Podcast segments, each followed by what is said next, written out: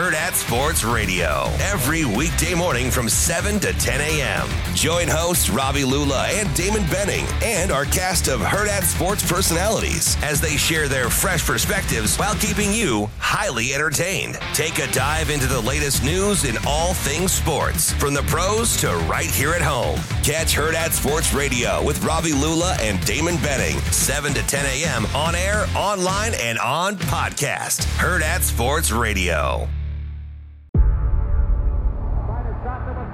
Before history is written, it's played. Before it's frozen in time, it's fought one shift at a time. Before it's etched in silver, it's carved in ice. What happens next will last forever. The Stanley Cup Final on ABC and ESPN Plus begins Saturday.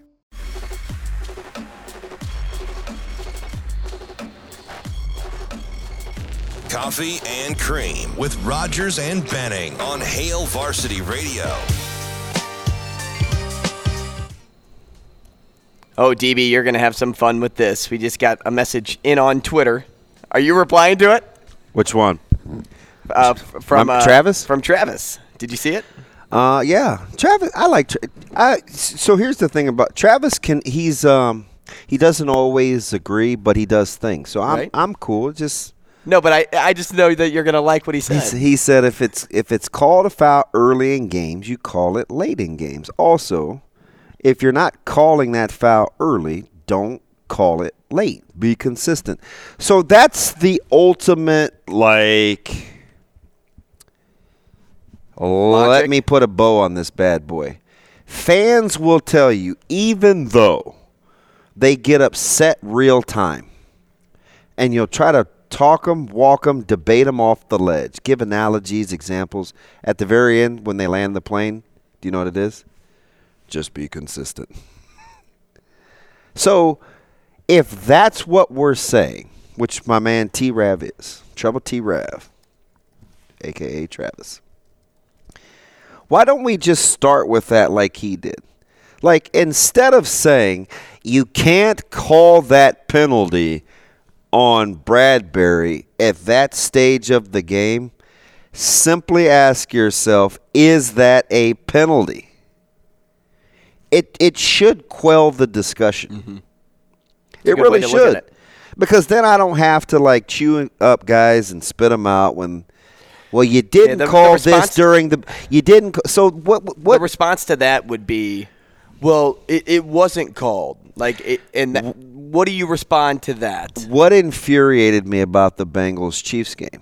Well, number one, you you if you're arguing whether calls were made after Mahomes got hit out of bounds that weren't called, that is something completely different. That's consistency. That you're talking about consistency.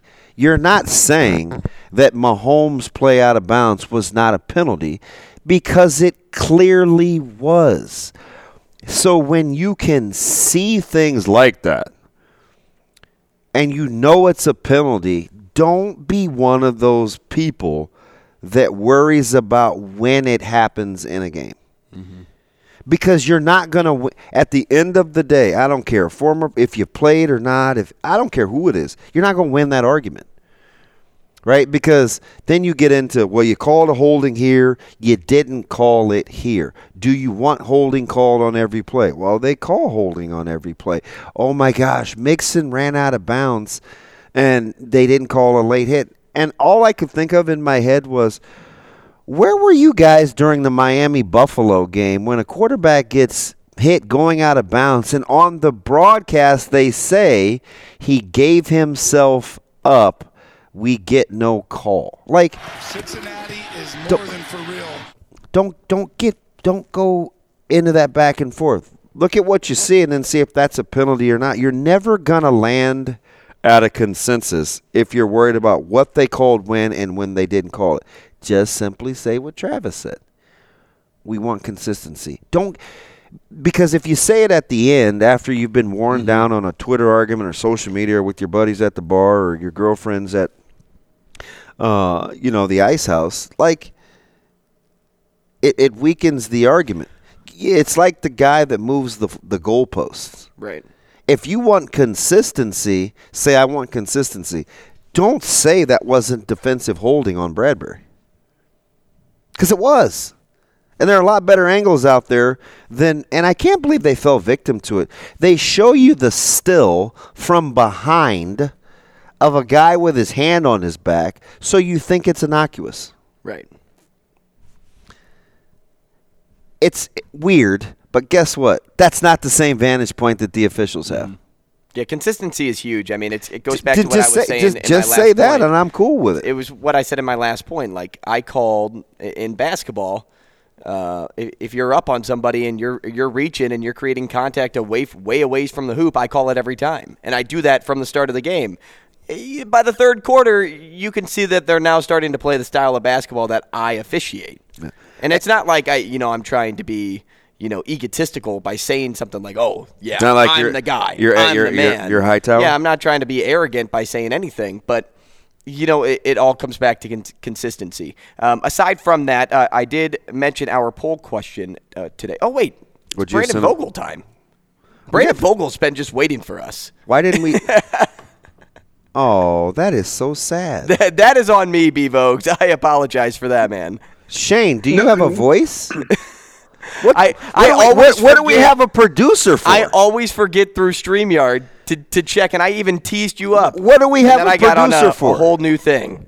I think it's the snow, man. I'm so sorry. Shane, are you still mad that you're out here snowblowing at the same time you got to do the show? No, I'm always happy when Brandon's here. Well, then say, hey, we got Brandon. I did that. You guys weren't listening. He's such a Tim I Johnson. don't think he said anything. B Hey, folks, we apologize. Yeah, my bad, man. Um, Oh, but no, wor- no worries. but hey, Um, I, I knew you guys were in for it. So the snow, the snow uh, reasoning makes sense to me because when they come into the local Tennessee news, be like, "Man, Nebraska's really getting it today." I knew it was. I knew it was. you knew it was bad. This could be record breaking. No. I don't even know. I just said that. What month are we in? Feb- no, I don't think we'll break a record so? today. There's probably been some snows in February that have been pretty significant. know. Hey, Vogel, let's take advantage of you while we can um, because you know I We wasted four minutes. yeah I lackadaisically kept moving through We, talking points. we, we. I yeah, I guess we. Um, but you know, let let's start with this uh, because we saw some movement on the Nebraska roster yesterday. Uh, Anthony leaving, Brown leaving. I uh, you know Brown being kind of more of the the surprise, I would say, just because Anthony was that six year. Uh, but do you think the deep wide receiving room had anything to do with the news we saw from Alante yesterday? Yeah, I don't. I don't honestly know what to make of that one yet. It's one that surprised me some too. You know, clearly when when Mickey Joseph showed up, Alante was somebody who really resonated with what he was looking for from that group, and was a guy who'd kind of steadily made gains. You know, it's. I would describe his kind of career to this point as patient, for for lack of a better term. And I don't think you know, without knowing, you know, what all is going into his decision to be away from the team at the moment. I don't want to imply it's impatient now, but that's why it surprised me. Um, you know, he's he's a player who's had a lot of promise. Um, I think Nebraska with with a deep receiving room, like it'll be okay there. But also some of this is particularly in a coaching change season, though this might be true for all seasons going forward with the way college football is. Like I'm just kind of like, show me the roster on day one of fall camp, and then I'll feel like we we know what we're working with actually. Hey, it's funny too because in typical fan fashion, it's and we try to reconcile it, and so often I want to say, "Gosh, two things can be true at once."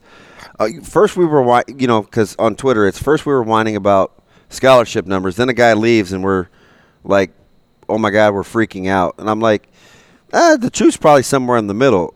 The coaching staff will tell you they don't expect Delonte Brown situation to happen how it happened, and that wasn't part of the trimming of the fat, right? Like so, and I and, and I know whatever comes out of that will, but it's like we try to reconcile one thing versus another, and two things can be true at once. Yeah, we have to get down to the numbers anyway, but that wasn't one of the guys that you wanted to use to get down to the numbers.